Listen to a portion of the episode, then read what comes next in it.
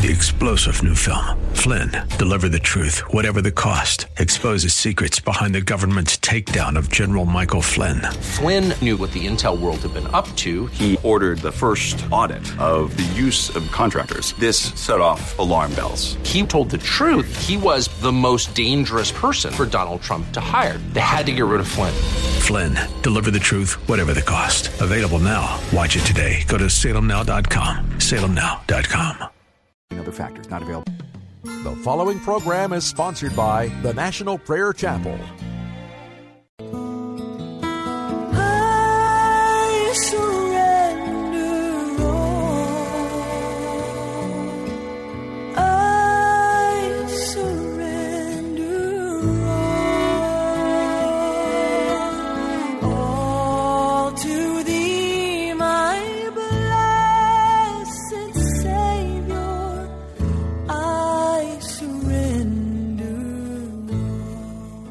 Today's broadcast is pre recorded.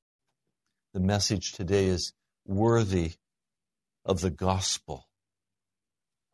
Worthy of the gospel. Let's pray. Almighty God, you are the King of kings and the Lord of lords. And I am unworthy of your kindness and your mercy. But by your blood you have washed and you have made us clean. Make us worthy of your gospel. Lord, give to us today the courage to deal with the passages of Scripture that you have assigned to us. Lord, make us worthy by the blood of Jesus. I pray in your holy name. Amen. Amen.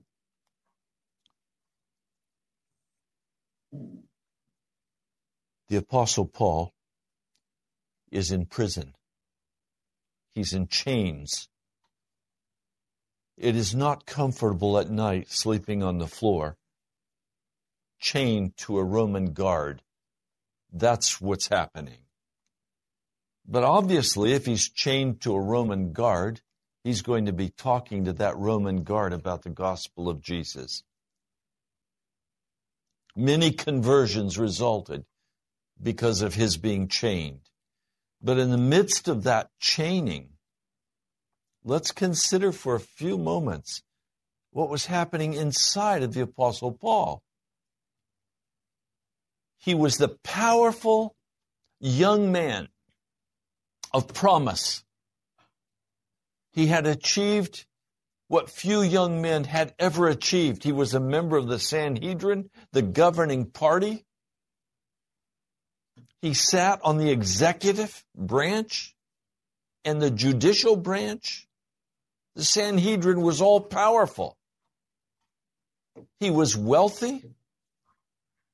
He was filled with zealous anger to protect Judaism.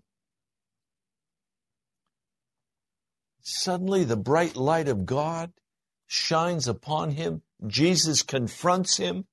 His life is totally destroyed. He could not go back to his old job. The Sanhedrin was no longer going to pay him. He could no longer go back to his old friends. They would spit in his face. They wanted to kill him. His life was over. He preached in Damascus. He went to Jerusalem. Everyone was afraid of him in the Christian circles. They finally packed him up and sent him off to Tarsus. Get this young man out of town. This young man is packed off to Tarsus. We don't hear anything for quite a few years.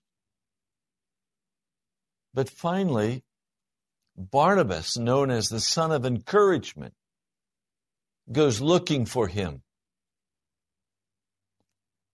Now, how much of the revelation of Jesus did he have at this point? We're not told in Scripture. The timeline is a bit confusing. We know that he spent a number of years in the desert of Arabia, where he is being taught by Jesus personally the truth of the gospel. You realize without the Apostle Paul, we would be Jewish today. We would not have successfully made that break with the Judaism of the Old Covenant into the New Covenant without Romans, without the writings of the Apostle Paul. He's the one that transitioned us. God called him to make that transition for us. That was his assignment from God. So he's now in prison. He was special. He was selected as a great man in Judaism. Then he was selected and a very special man to Jesus Christ and the Christian church. And now he's in chains, has been there for some time. His world has crashed. He doesn't know if he's going to get out of this deal alive or if he's going to be executed by Rome. As far as he knows, his life is finished. He's facing the greatest humiliation a man can face, recognizing his past has been destroyed, his future is totally uncertain, and looks like he will not live. How's he to deal with this on a day to day basis? Eating prison slop?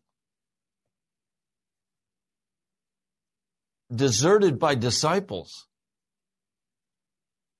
People are afraid of him. He gets word that people are preaching the gospel to try to get him in trouble, even more trouble.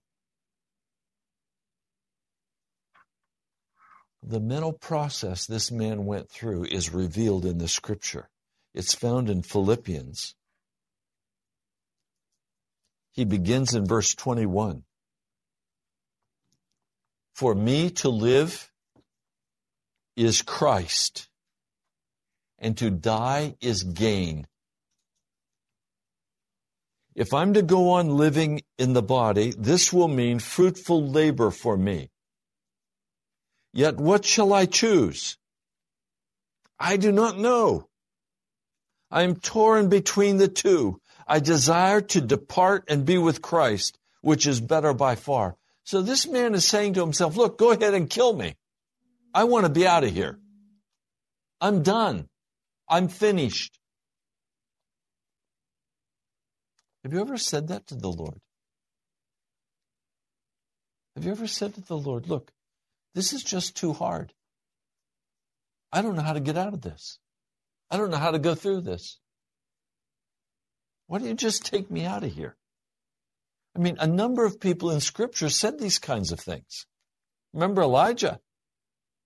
He said, I've had it, God. I'm done. I'm no better than my ancestors. I can't do what you called me to do. Take me out of here. And God said, Okay, I'll take you out. Now, here's the list of assignments I have for you to finish before I take you out. He thought he was going to get out quickly. It was 20 years before he got out. The power of God fell on this man in such astonishing power. He did not complete all of his assignments before God took him.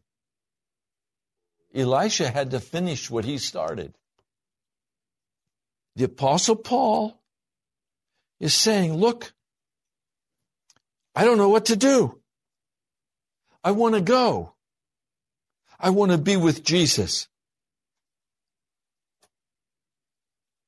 But it's more necessary for you that I remain in the body.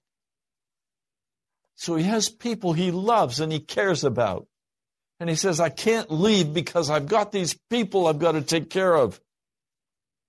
Convinced of this, I know that I will remain. I want you to see, in the midst of the horrific pain, suffering, and humiliation, he comes through finally and he says, All right, I'm going to stay. I'm not going to run. I'm not going to leave.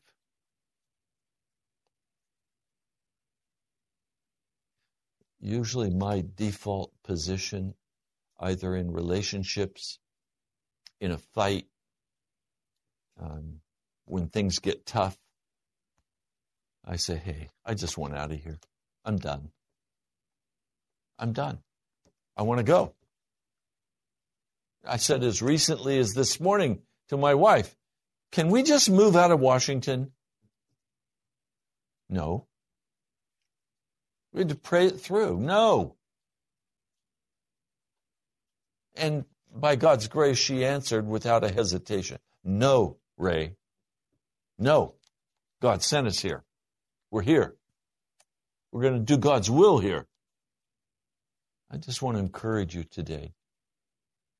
I don't care what it looks like. Doesn't matter. I only care what God's calling you to do for His kingdom. That's the issue. It's not surviving financially. It's not surviving physically.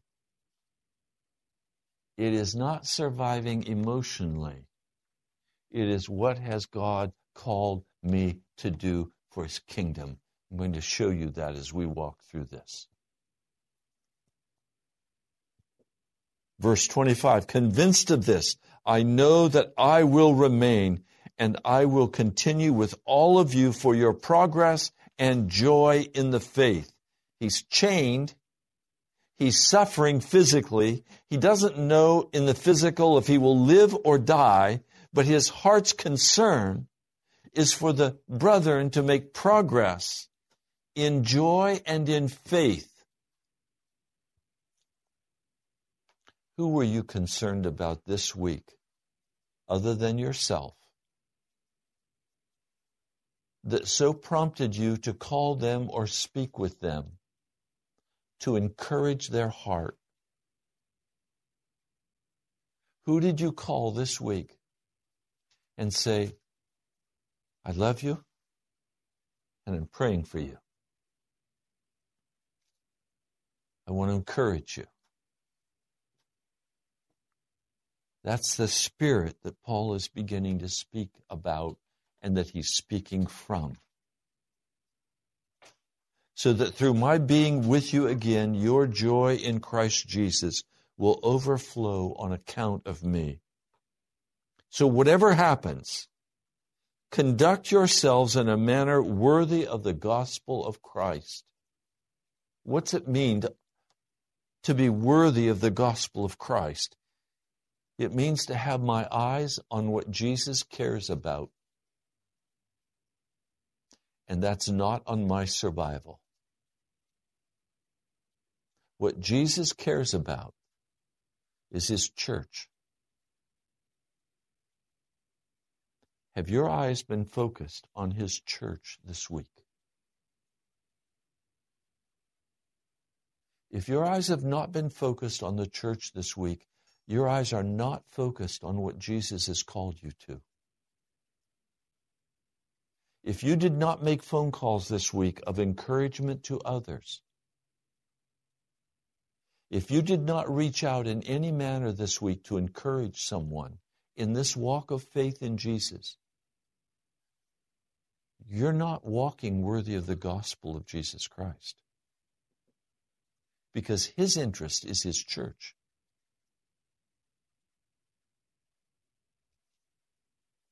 Then, whether I come and see you or only hear about you in my absence, I will know that you stand firm in one spirit, contending as one man for the faith of the gospel. Can that be said about you today? Are you contending for the faith with the church? Or are you off on your own, struggling to survive, wondering how you're going to pay your bills, wondering how you're going to, health wise, do what you need to do, whether you're going to have the resources, whether you're going to have the friendships? Is it all about you? I mean, the question I asked at the beginning today was straight from the Holy Spirit. What was the best part of your week? The answer needs to be the best part of my week is Jesus and the church. Because that's where it is at. In Jesus, that's where it's at. Without being frightened in any way by those who oppose you, this is a sign to them that they will be destroyed, but you will be saved, and that by God, for it has been granted to you on behalf of Christ not only to believe on him, but also to suffer for him. Not to suffer for your own mistakes, not to suffer for your own foolishness, but to suffer for Jesus Christ because you're standing strong in a faith position that you're not going to leave. You are going to walk clean through with Jesus. You are a part of his body. You are not a lone ranger.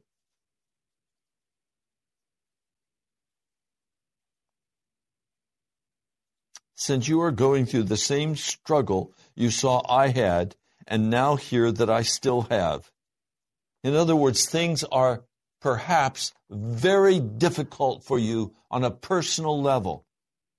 But the call of the Apostle Paul in Philippians is go beyond your personal struggle and get your eyes on Jesus and get your eyes on the church. Because it's in the church that he intends to bring all things together under his headship.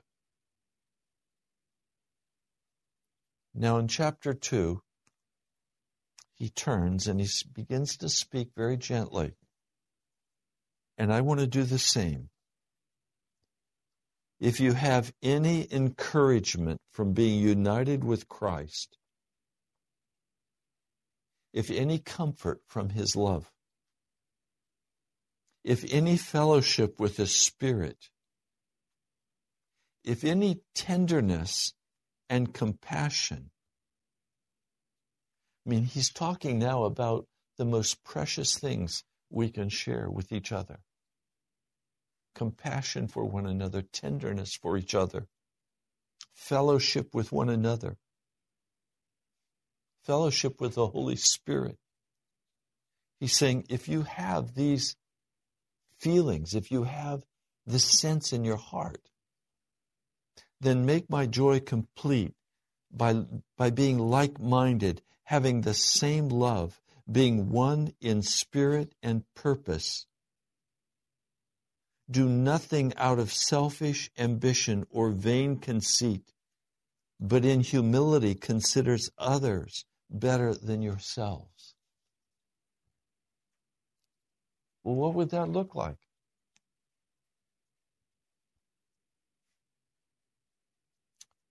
You know, I had to repent because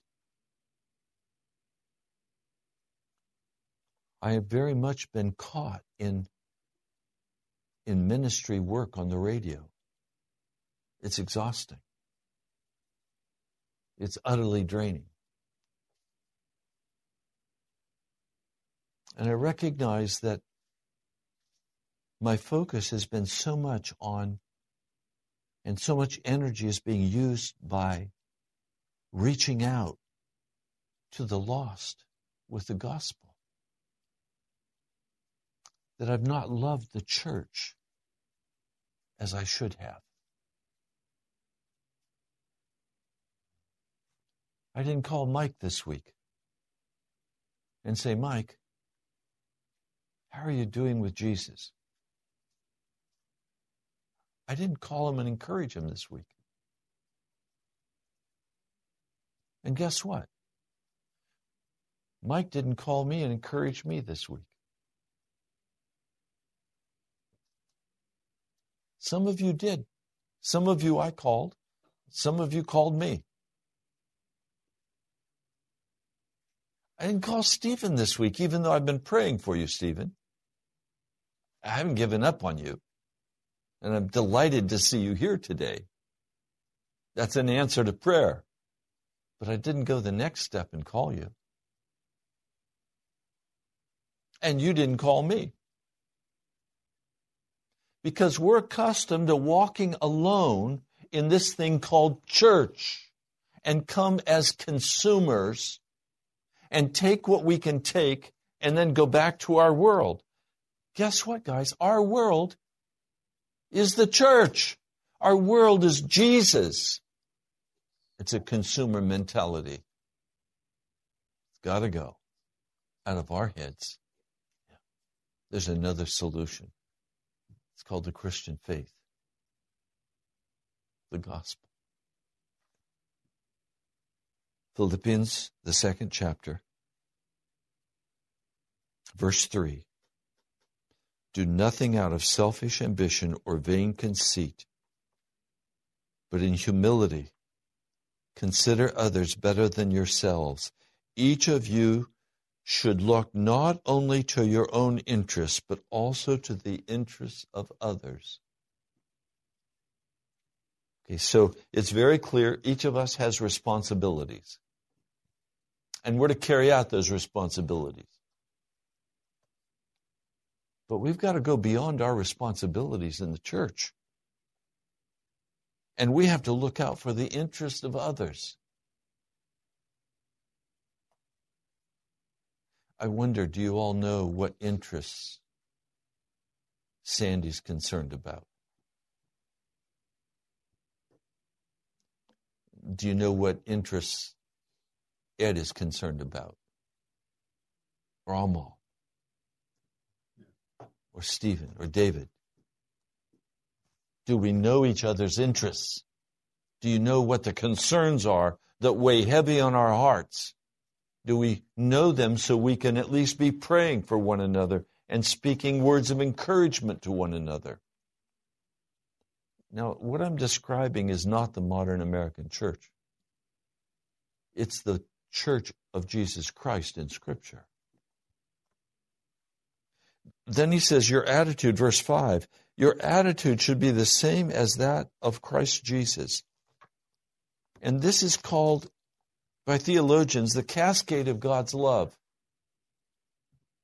It's who, being in very nature God, did not consider equality with God something to be grasped. So Jesus is fully God, but he does not reach out to grasp, to maintain his position And he's saying, Your attitude should be the same as the attitude of Jesus. Don't try to reach out to maintain your place. Paul has not reached out to maintain his place in Judaism. He has not reached out to maintain his place in ministry. He's in chains. He's not trying to buy his way out, and he could have bought his way out. He could have sent out a fundraising plea. Look, let's buy these Romans out. Get me out of jail. I'm a great man. I need. No, he didn't do that. Jesus did not consider equality with God something to be grasped, but made himself nothing. Now, I want to talk about that for just a minute. A man can go through exquisite suffering and pain. And through all of the suffering and pain, maintain that he is a victim of wicked people and maintain his own pride. And Paul is saying, do not maintain your pride. Humble your heart. Do not accuse. Do not retaliate. Do not speak back and bite. And this week, we've experienced some real judgments. And it's been very tempting for me to rise up and bite back. The Lord has said no. But they're wrong, Lord. It doesn't matter. Are you right? No, Jesus is right. So I'm not given a place where I prevent myself from being humbled.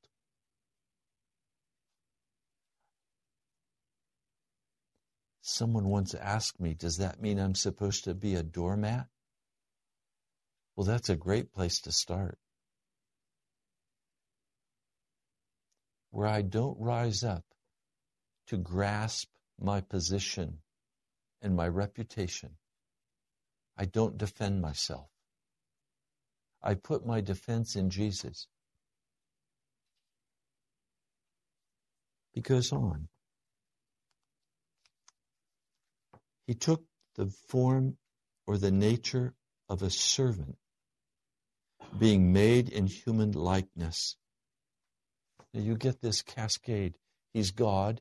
He doesn't cling to that. He becomes a man. But he's not just a man, he becomes a servant man, not a king man. He becomes a servant man. And being formed in the appearance as a man, he humbled himself and became obedient to death.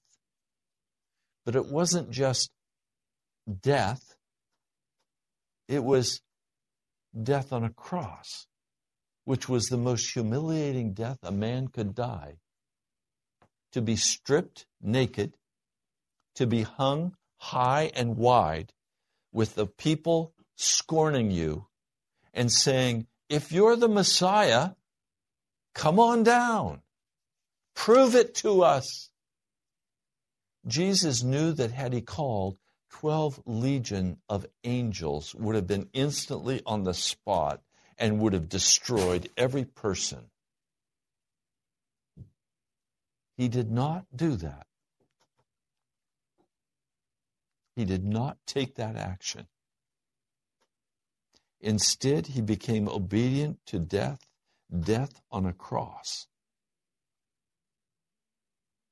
This issue of humility is so huge for me because I feel like my whole life has been a journey down of humiliation, of rejection, of failure, of desert life.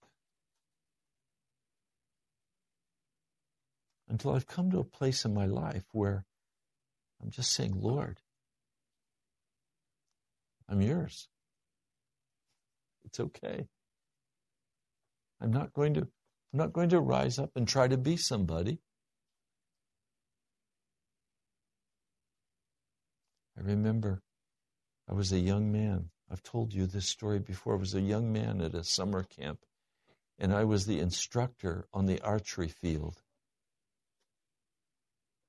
and one of the staff members came out and they did not follow my directions.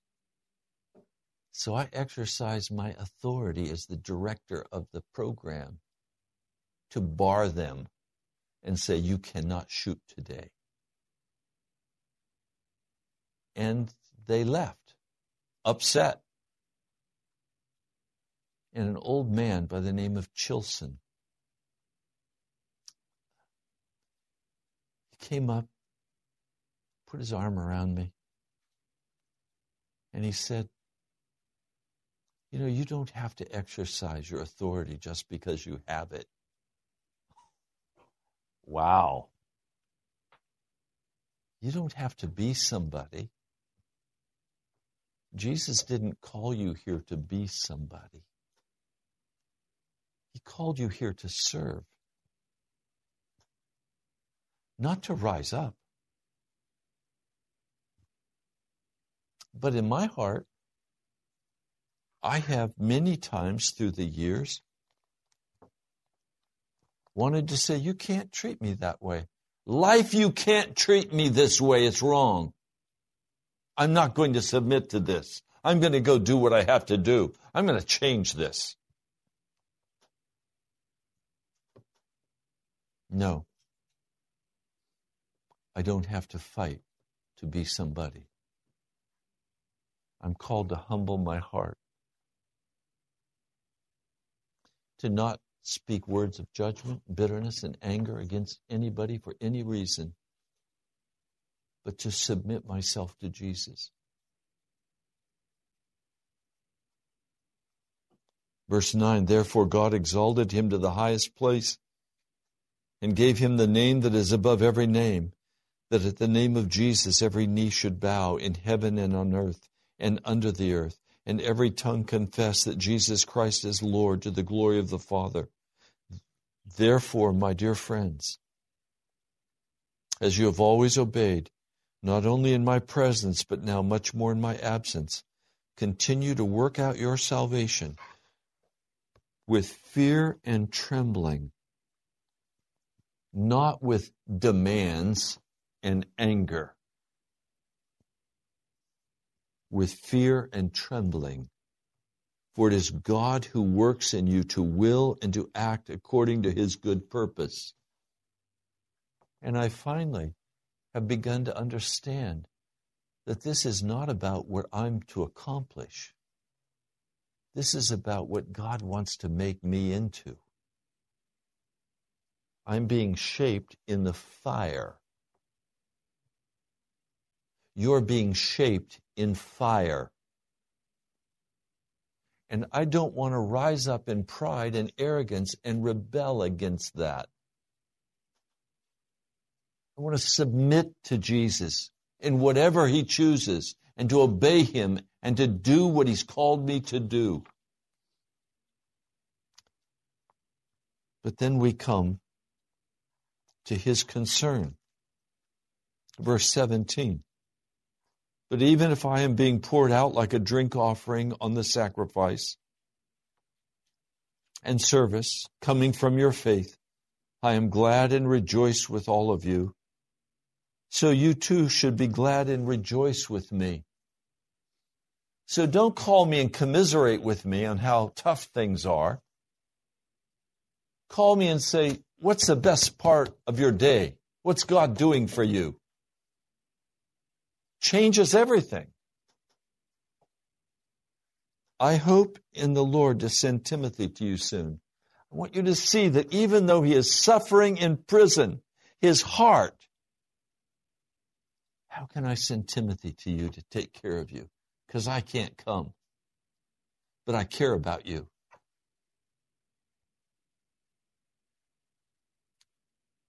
Verse 20 I have no one else like him who takes a genuine interest in your welfare.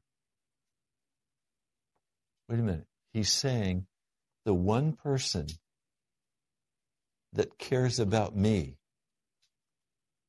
I'm sending to you because he cares about you. He's in prison, suffering, and the one person who's there taking care of him, I'm sending him to you.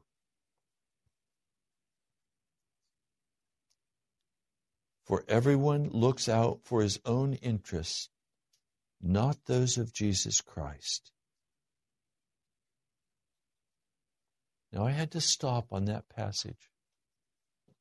And I had to begin asking the question what are the interests of Jesus Christ?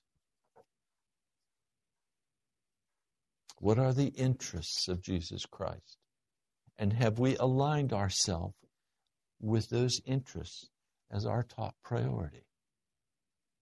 And I want to tell you right up front, I'm not going to go to the scriptures. You can go to them. Ephesians, the first chapter, is a beautiful example.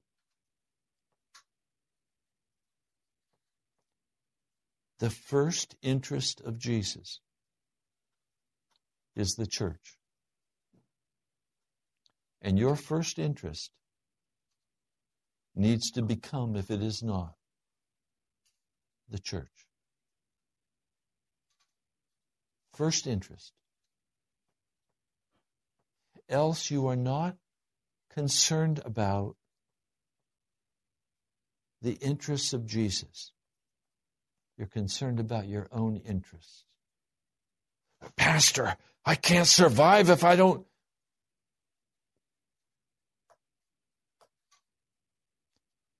I think he just said, Jesus did not cling to equality with God.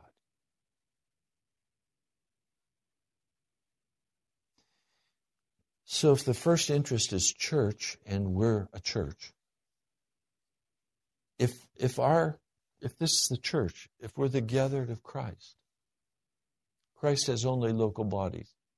We're the church. If our interest is first and foremost the interest of Jesus, I can tell you for this church what it is. It's revival on Monday night. That's his first interest.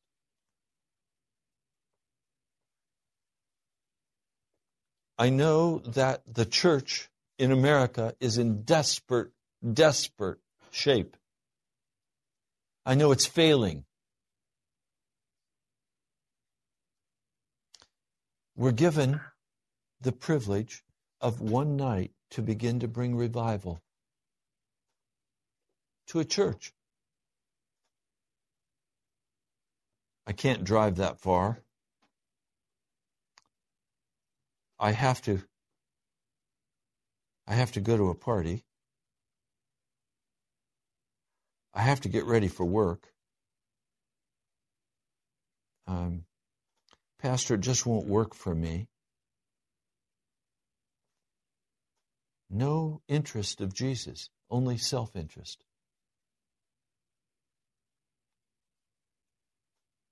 Not alone, just attending, but, Pastor, what can I do to help take care of the people who are going to come?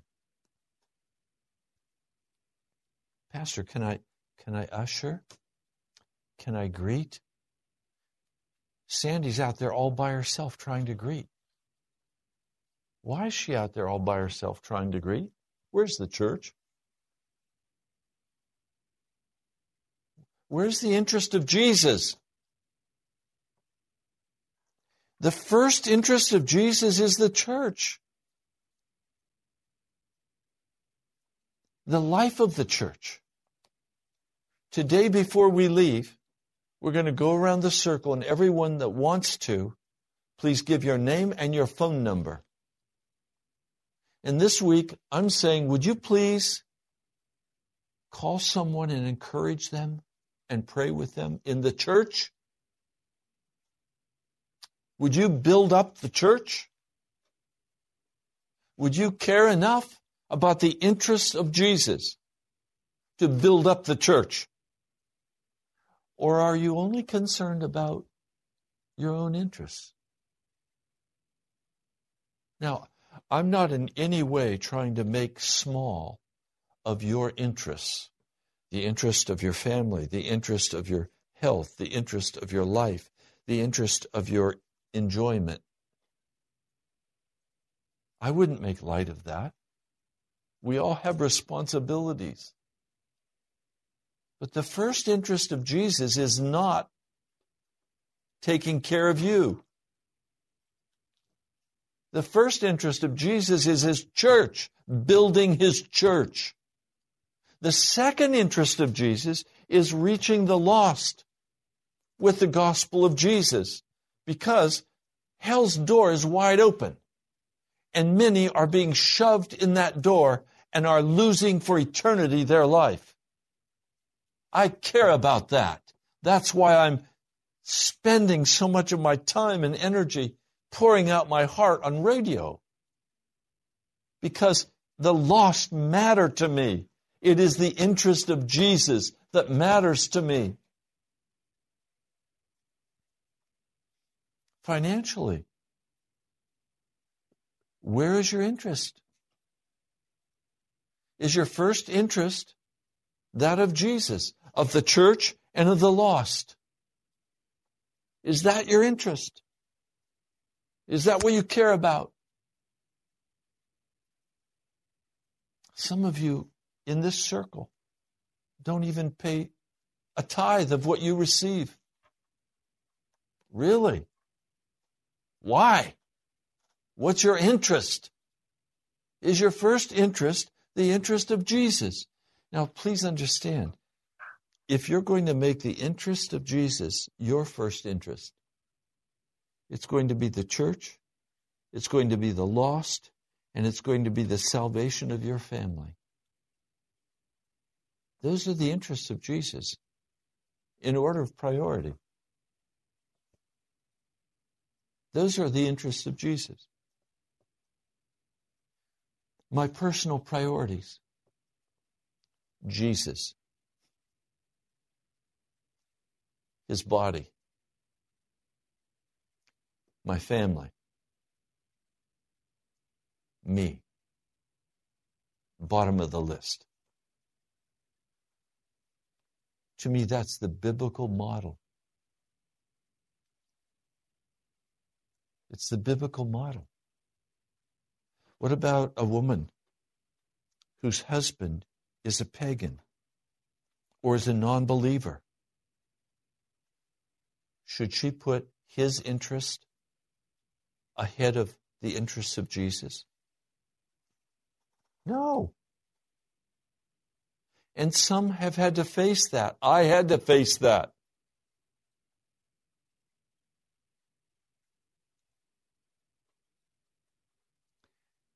When it says your attitude should be the same as that of Christ Jesus,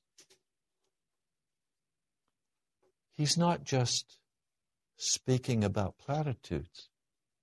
He's speaking about a basic inner guidance system. We are guided by our attitudes. My dad used to say to me, Raymond, I don't like your attitude. Oh, I hated that. And if my attitude didn't change, he would say, Raymond, this is your last chance. If you don't change your attitude, I'm going to change it with a razor strap. That changed my attitude, one way or the other.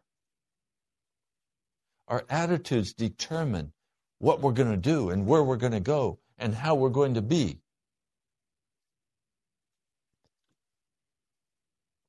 He's saying your attitude should be the same as that of Christ Jesus. His attitude of humility, where he humbles himself, is listed here in the second chapter of Philippians. And then with grief, he says, For everyone looks out for his own interests, not those of Jesus Christ. I ask you today, is your attitude the same as that of Jesus Christ? And if not, will you make the adjustment necessary to your attitude before God has to bring something much more radical into your life to change your attitude? Will you adjust your attitude so that you're on track and the church, the body of Christ, which is the first concern of Jesus, becomes your first concern? Where the lost become a primary concern in your heart because it's the concern of Jesus. Now, it's up to every one of us how that works itself out. I can't tell you how it should work out in your life. But I can tell you now it's not working for the National Prayer Chapel. And it hasn't. That's why we're in the place we're in. It has to change and we're stepping in to another congregation that's in trouble. And we're trying to bring revival to that congregation when we ourselves need revival. We have some individual revival. I'm talking about corporate revival, church revival. Else we'll die. This church will die will be gone. I don't want this church to be gone because God called for it. I'm laying my life down for it. I'm not going anywhere. And in the meantime, I'm going to focus on the will of God, on the interest of Jesus as my first priority. But it's going to take humility of heart. It's going to take adjustment of attitude for all of us.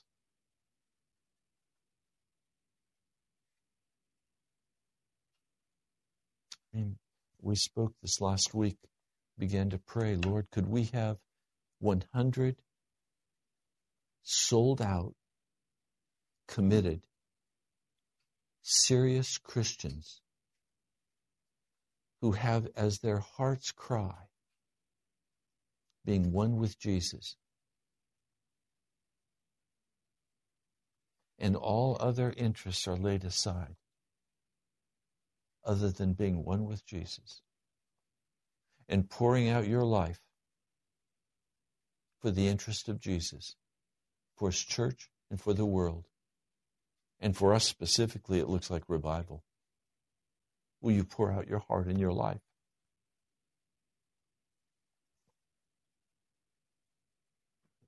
Do everything without complaining or arguing, verse 14, so that you may become blameless and pure children of God without fault in a crooked and depraved generation, in which you shine like stars in the universe as you hold out the word of life. See, we live in a crooked, wicked, depraved generation. And we've got to be different. We've got to look different. We've got to act different. Our priorities have to be different.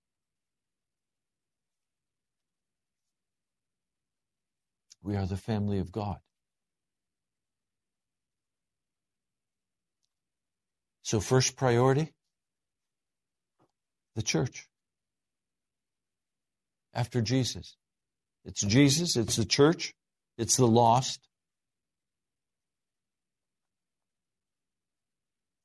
And then it's my family and how I need to take care of my family. And we're last. That's the biblical outline.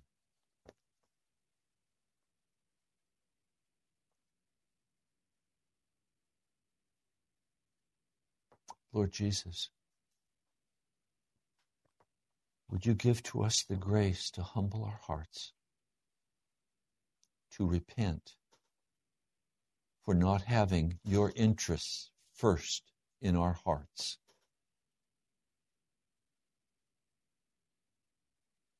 Would you give us, each one, the adjustment of attitude necessary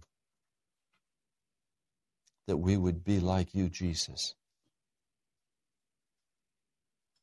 I pray in your holy name. Amen. You cannot live wrong and die right. We cannot continue to sin and believe we are saved. I'm Pastor Ray Greenley. Listen Monday through Friday to Pilgrim's Progress at 1 p.m. right here at WAVA 780. Salvation is freedom from sin.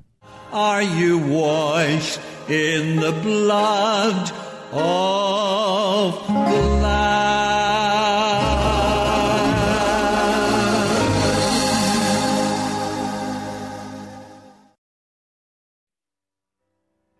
Glory to God. Glory to the living God.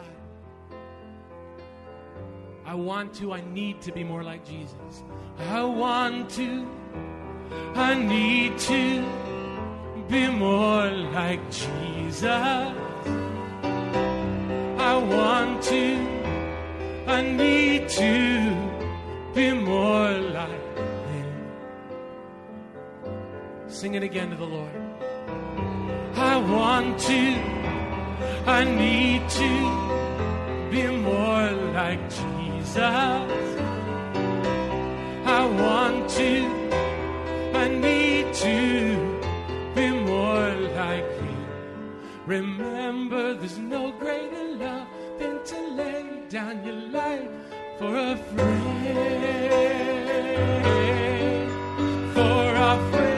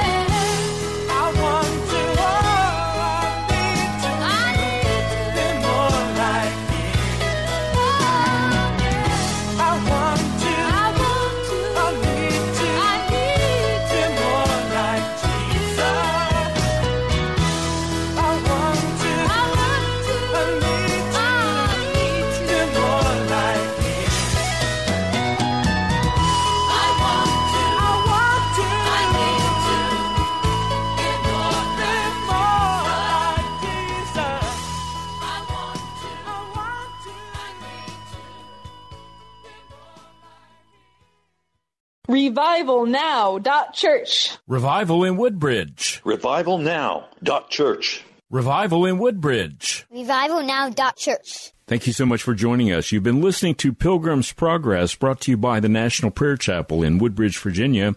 Come join us at nationalprayerchapel.com or our sister website, revivalnow.church. We love you. God bless you.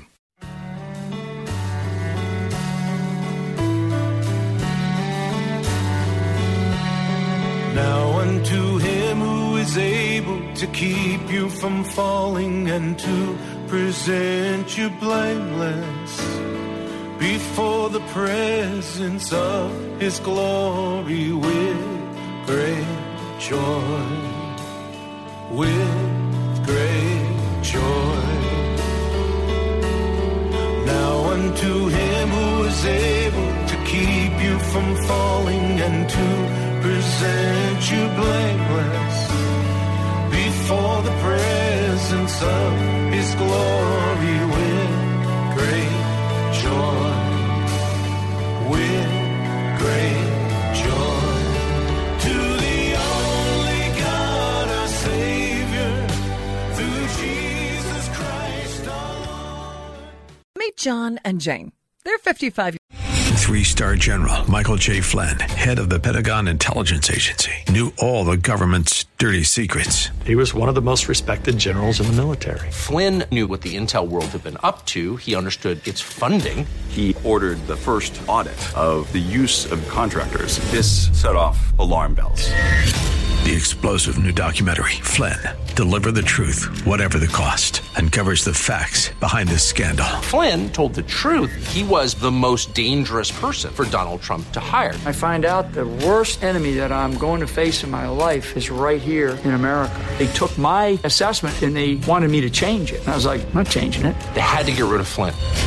With in depth interviews, archival footage, and never before seen personal records of the man behind the headlines. I just felt like I was drowning. Flynn, deliver the truth, whatever the cost. Available now. Watch it today. Go to salemnow.com. Salemnow.com.